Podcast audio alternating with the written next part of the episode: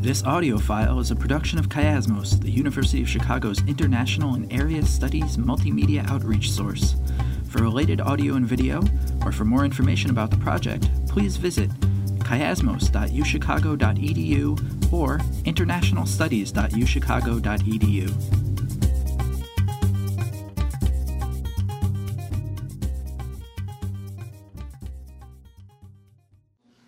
Peter is up here also, so questions can be directed at, the, at any of the speakers.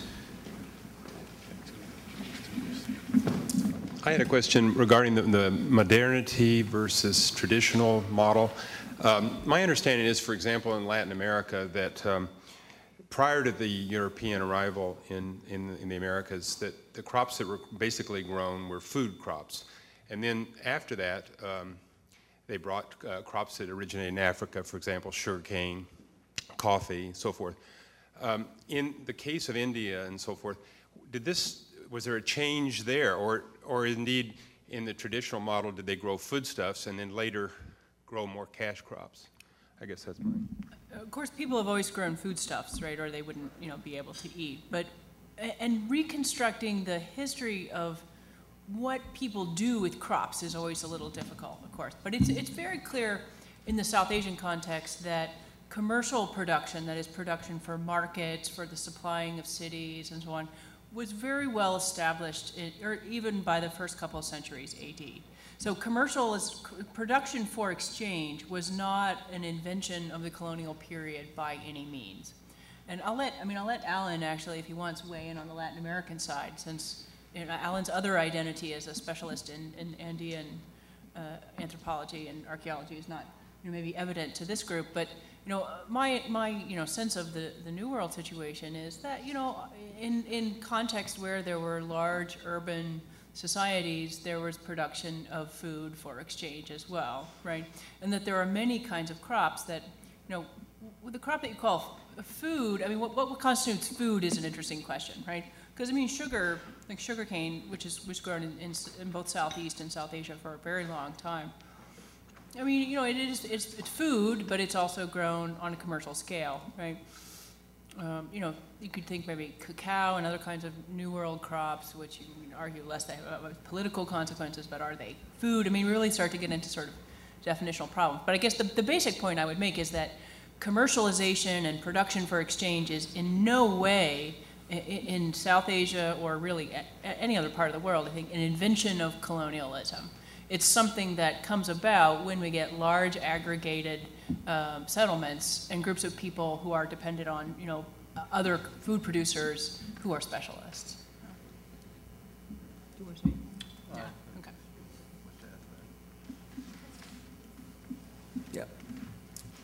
Uh, I, I, want to thank everybody for these presentations. At, at, at certain moments, of course, uh, I think it's impossible not to develop a sense that uh, we're surrounded by crocodiles. And uh, our best hope is to make friends with them or make them our relatives then. And then uh, and, until we have the means to actually exterminate them, uh, we'll just, that's our safest bet. But, and I know that's not what you're saying. because I, I, take the argument that uh, the, the fantastical memories and often westernized memories of, of traditional pasts uh, uh, are, are, not a way to, to deal with the problems that are being faced uh, now. But I, I, guess my question is this wonderful research that shows uh, how environmental situations have been formed over centuries, and in fact, we've dealt with, or people have dealt with uh, environmental catastrophe in the past. Uh, uh, I, am wondering how, and, and, and this argument that, that, that there's a need to push beyond the rhetoric of, of traditionalism versus modernity. I'm wondering how, it sounds to me as though you're also all, all arguing that, that uh, people in these localities, the elites within these the localities where, where these challenges are being faced, need themselves to build beyond the rhetoric of modernity versus traditionalism.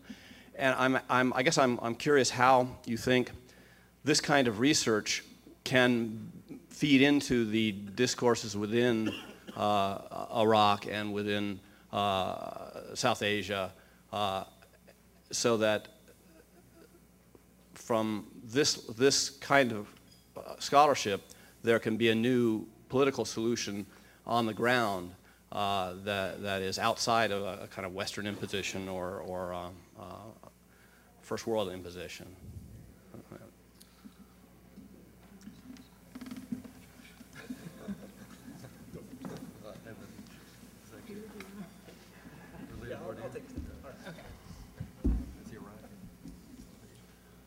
I guess I got painted into answering that one because he said Iraq. So, uh, how can this uh, research inform sort of solutions and improving things on the ground? Is that ultimately what the question is? I mean, hey, my solution was easy buy electricity and you, and you get some water. But I, I think ultimately, if we look beyond sort of the, the immediate to this longer term history, we, we tend to find at least a more ultimate cause of the problem. If, if you start at the immediate, you get cosmetic solutions. It's cosmetic to, you know, close one sluice gate, flood a little bit of the marsh, make some people go live in it, and bring in some tourists, which is what's kind of being proposed in Iraq, right? That doesn't actually restore marshes. It doesn't restore anybody's way of life. Um, it's hard to get another nation to release more water. I mean, that, that's an ultimate solution. It's, it's an ultimate solution to, you know, radically change your forestry practices. It's an ultimate, but until you get to the real cause of it, you're not going to get a real solution. I think that's, I mean, this is my you know happy, optimistic, naive, quintessentially American view, but uh, that's that's what it is. So that's the point. Let me just try a little bit on that one too, um, because you know Josh Josh's background is in uh, you know Middle East studies and public policy. So I mean, his you know in a sense charged with dealing with these kind of policy problems and finding solutions, right? I mean, I myself am an archaeologist, so I mean, I, I have as a discipline, we're not generally trained or expected to make any kind of contribution to the world at all, let's face it, other than to satisfy our own curiosity. But you can wag your finger. Train right? our students, yeah, but we can wag our fingers. But I think that this is, you know, far too easy a, a position. And, you know, my colleague Alan Kolata, who's also an archaeologist, you may not, uh, again, even be able to tell, has done, from his presentation, you know what I mean, um, had done a lot of work in the Andes on you know it, taking the kind of the lesson historical lessons of, agri- of uh, older agricultural production and applying them to you know changing contemporary strategies. So I think that you know the first step is talking to each other. That people who are historians and paleoecologists and archaeologists need to be part of the discussion and be willing to engage with development, public policy, and you know the, the contemporary world. Not be afraid to do it and to offer our perspective. So that's part of the dialogue. And, and also, of course, you know, again, I'm a professor. So, I mean, I think education is also an important part of, um, of this. And that this is, these are not issues that we're going to solve, you know, one, one man does and one man undoes, right? These are uh, clearly, I think we would all agree, problems that we're going to have to work on together. And there are politicians and policy peoples and historians and agronomists and, you know, all of these kinds of people um, who are, whose uh, data and perspectives are going to need to be taken into account. So the first step, I think, is just begin talking to each other and to integrate and trying to integrate this information into the um, kinds of political decision making and the models that are used in the development world. Alan, did you want to talk a bit about your, I mean, those relationships in your project?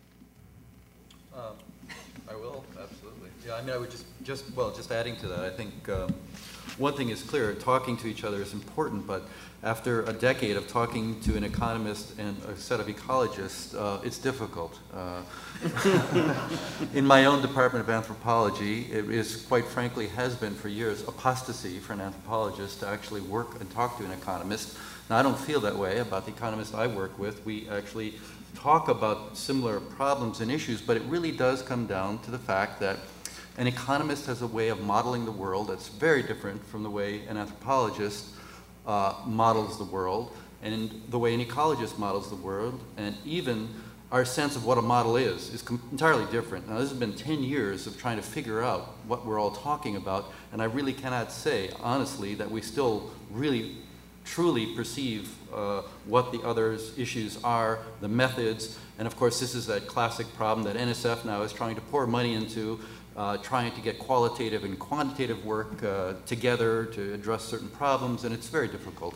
So um, I think we have to keep talking to each other, uh, but it's got to be a lot more intense. And one dimension of that with respect to the academy, I think, is that we have a real problem of interdisciplinarity, in my view, and that is fundamentally that only people who essentially are lucky to get to senior positions and can essentially abandon their discipline, if you will, uh, essentially move away from their discipline. They don't have to be resolutely disciplined at some stage in their career, are the ones doing the conversation, whereas the younger faculty are inhibited. They all have to do their uh, discipline. They really have to do that to be able to get the positions, to be able to get the kind of promotions and salaries and research funds and grant access. Uh, there are very few, in my view, very few, very uh, effective interdisciplinary degrees where one can get something that is called an interdisciplinary degree. If you're not an economist or an anthropologist and and, uh, or an ecologist and you know those disciplines like the back of your hand,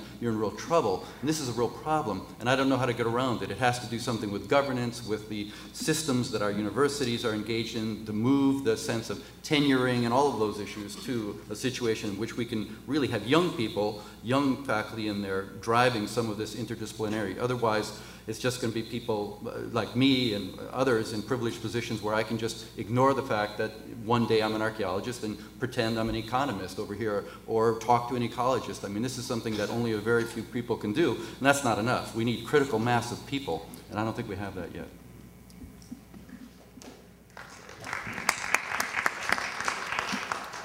Uh, this is uh, this is a question for Kathleen Morrison. Really enjoyed your talk, and uh, can definitely see how I'll use that in my world history class. Uh, but my question for you, uh, I really enjoyed your historical analysis and learned a lot. Um, my question is, what do we know about resettlement in traditional times? Uh, did kings or local rulers do it?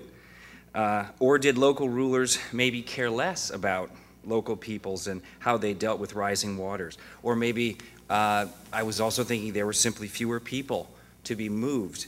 Um, I just wondered if you could talk a little bit about resettlement in traditional times, if there's anything on that.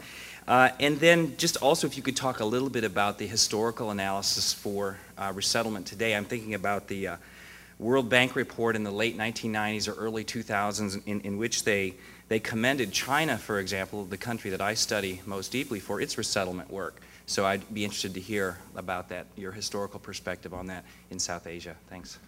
That's a really tough question because from the for the older periods, just thinking about it, I think that there really is no historical documentation of any kind of resettlement scheme.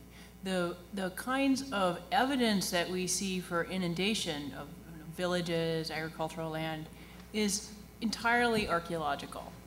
That is, um, so there, which is interesting actually because it's the kind of, you know, it's a very specific kind of historical record that we're thinking about for this time period, and it's, you know, it's, it's highly stylized and it, it has its own peculiarities. And there's a lot of discussion about things like maintenance and repair of reservoirs, but really actually nothing about um, loss of access to lands. Uh, or even things like temples, and clearly there were temples that were, you know, covered over. As recently as the late 40s, early 50s, there again is really minimal documentation on resettlement and inundation. Because in the area where I've been doing the archaeological work with the older reservoirs, there's also the last, actually the modern dam I showed in my very last slide, the Tungabhadra Dam, which was started under the British and completed um, in 1954 after independence. That dam has lost three quarters of its capacity due to siltation um, and has a lot of the same kinds of problems. But there again, we don't exactly know how many people were displaced because there really aren't good documents. Um, but we can look at old maps and uh, to a certain extent actually the material record too because as the reservoir silts in its capacity is decreased and there are droughts then you know the villages and temples and things sometimes pop up again right? So, I mean, it's very clear that there, there was a tremendous difficulty created, but um, what the record of that is, I don't know.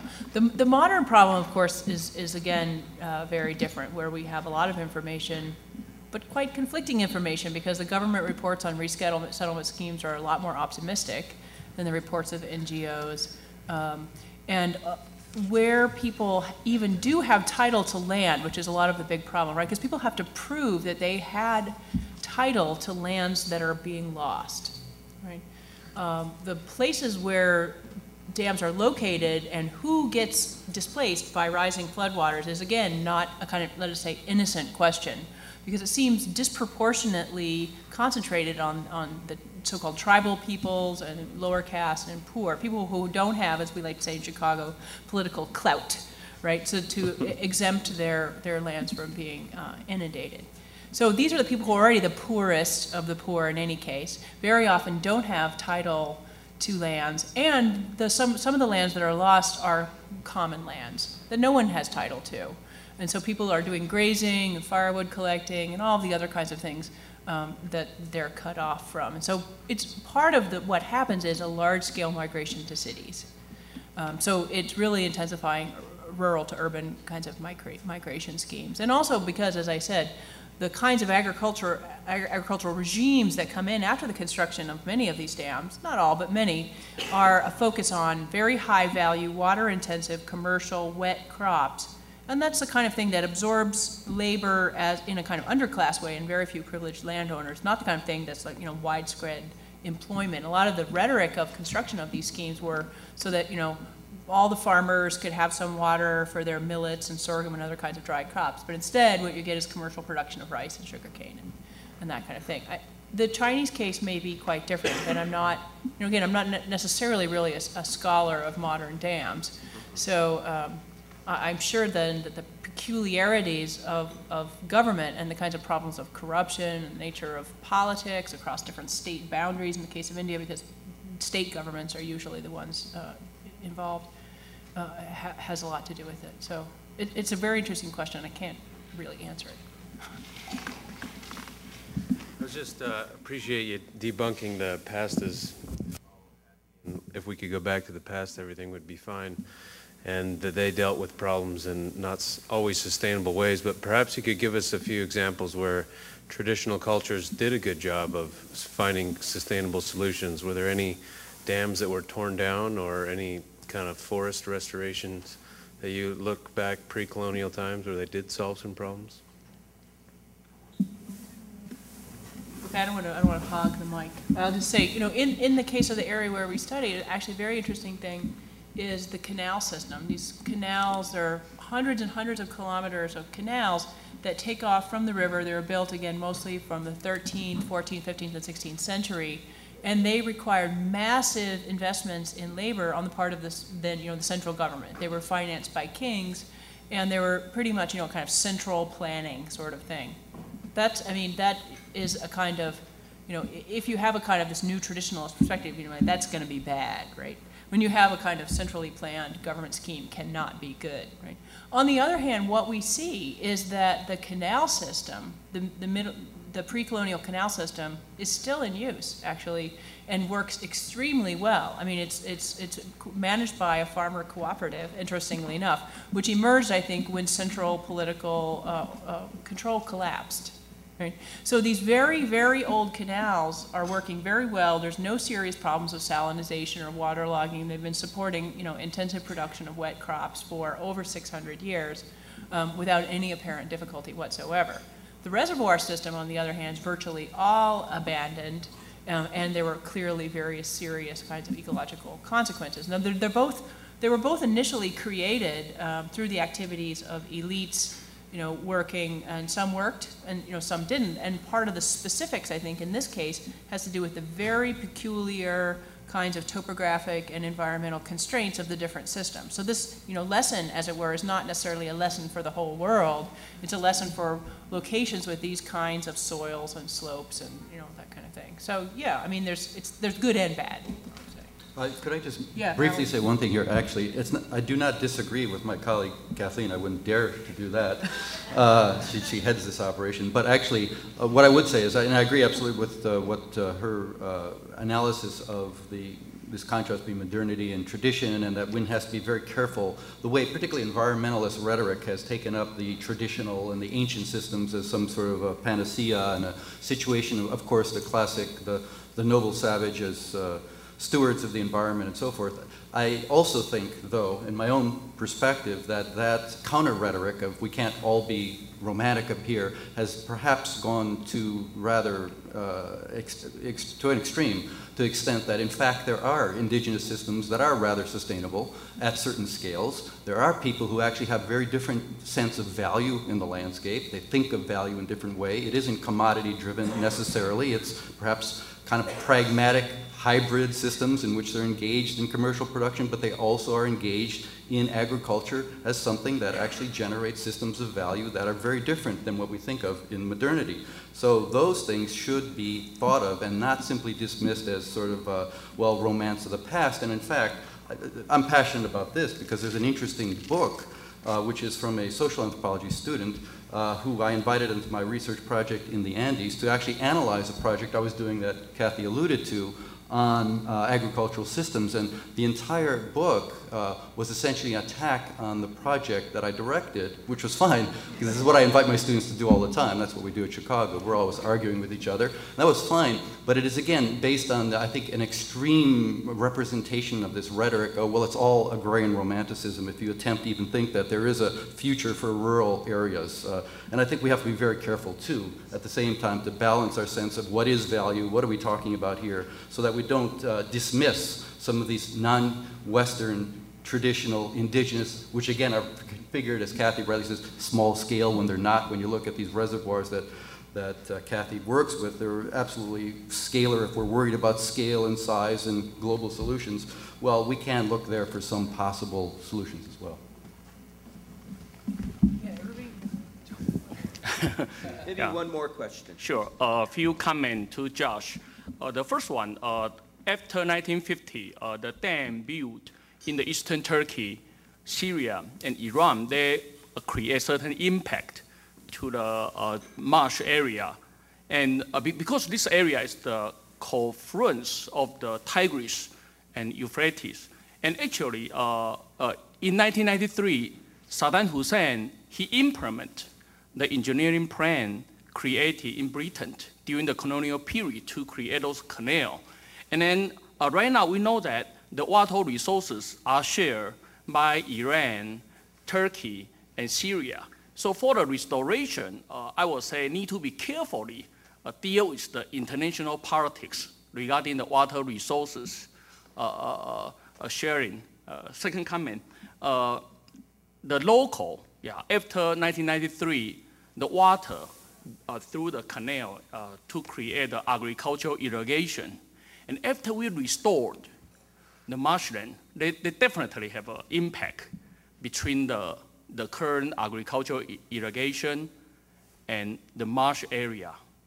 Number three, the, the application of the, the hydroelectric, uh, I consider is so significant at this moment, especially for those countries, Iraq, Iran, Syria, Turkey, to fulfill the greenhouse gases uh, there in the Kyoto Protocol, I believe those important factors need to be considered.